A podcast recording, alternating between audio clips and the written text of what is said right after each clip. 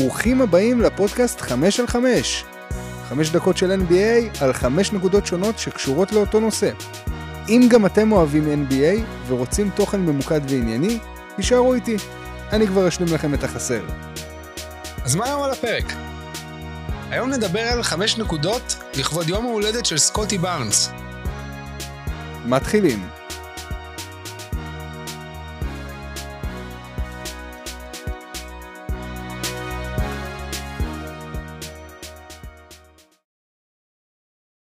ילדות. סקוטי בארנס נולד בווסט פלם ביץ' בפלורידה, לאימא אמריקאית ואבא ממוצא ג'מייקני. כבר מגיל קטן הוא היה מוכשר מאוד והישגי מאוד. ההצלחה למגרש הגיעה כבר בגיל צעיר, כשזכה באליפות עם 36 ניצחונות ושני הפסדים בלבד. בדראפט 21 הוא נבחר בבחירה הרביעית על ידי טורונטו, שזה די סגירת מעגל כי יש לו משפחה בקנדה. הישגים ותארים אם קודם נגעתי קצת באליפות שלו בתיכון, אז הנה כמה מההישגים של סקוטי בארנס עד כה, וצריך לזכור שהוא בסך הכל בן 22. בקולג' הוא היה מקדונלדס אול אמריקן, שזה האולסטאר של הקולג'ים, הוא היה freshman השנה ב-ACC, והשחקן השישי של השנה ב-ACC. ב-NBA לא רק שהוא זכה בחמישיית הרוקיז, הוא גם זכה ברוקי העונה, שזה הישג פשוט מטורף בהתחשב בכמות הכישרון שהיה בדראפט הזה. למשל, קייד קנינגהם, ג'יילין גרין, אבן מובלי, ג'יילן סאגס, ג'וש גידי, ג'ונתן קמינגה, מוזס מודי, קורי קיספרט, אלפרן שנגון, בונז היילנד, הרב ג'ונס, ובטוח שכחתי מישהו. וגם בנבחרת ארה"ב הצעירה הוא זכה בשלוש מדליות זהב. אחת ב-2017 באליפות האמריקות, שזה האליפות בעצם של כל האמריקות כמו שזה נשמע, דרום, מרכז וצפון, הוא זכה ב-2018 באליפות העולם עד גיל 17, וב-2019 באליפות העולם עד גיל 19. הדמיון לקוואי לנארד סקוטי בארנס מזכיר לי את קוואי לנארד של סן אנטוניו, אחד לאחד. דגש על של סן אנטוניו, כי קוואי של השנים האחרונות הוא שחקן פציע ובקושי רואה מגרש. לשניהם יכולות הגנתיות מעולות, שניהם יכולים לשחק במספר עמדות ולשמור על מספר עמדות בזכות ידיים ארוכות, שניהם כמעט אותו גובה ואותה מוטת ידיים, בערך הבדל של שני סנטים בגובה וכמה סנטים במוטת ידיים. לשניהם אופי שקט, קר רוח וצנוע. ושוב, אני מדבר על קוואי של פופוביץ' ולא קוואי של השנים האחרונות עם ה load management.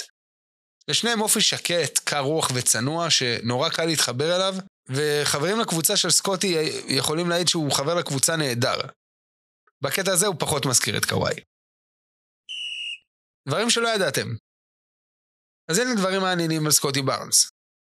כשבארנס נשאל אם לברון הוא האליל שלו, בהתחשב בעובדה שבארנס נולד ב-2001, אז בארנס ענה תשובה מעניינת. הוא אמר, לברון תרם המון למשחק, ואי אפשר לקחת את ההשפעה שלו על המשחק, אבל השחקן האהוב עליי זה קובי.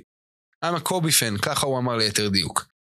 ואפשר לראות קצת את הווינריות של קובי, אני לא אומר שהם דומים באופי, אבל אפשר לראות קצת מהווינריות הזו של קובי ומהמוסר עבודה הגבוה ומהתשוקה למשחק, אפשר לראות את זה בבארנס. כי בארנס משתפר משנה לשנה, ואני באמת צופה לו גדולות בליגה. דבר נוסף שעוזר לבארנס על המגרש היא העובדה שיש לו חגורה שחורה בג'ו-ג'יצו.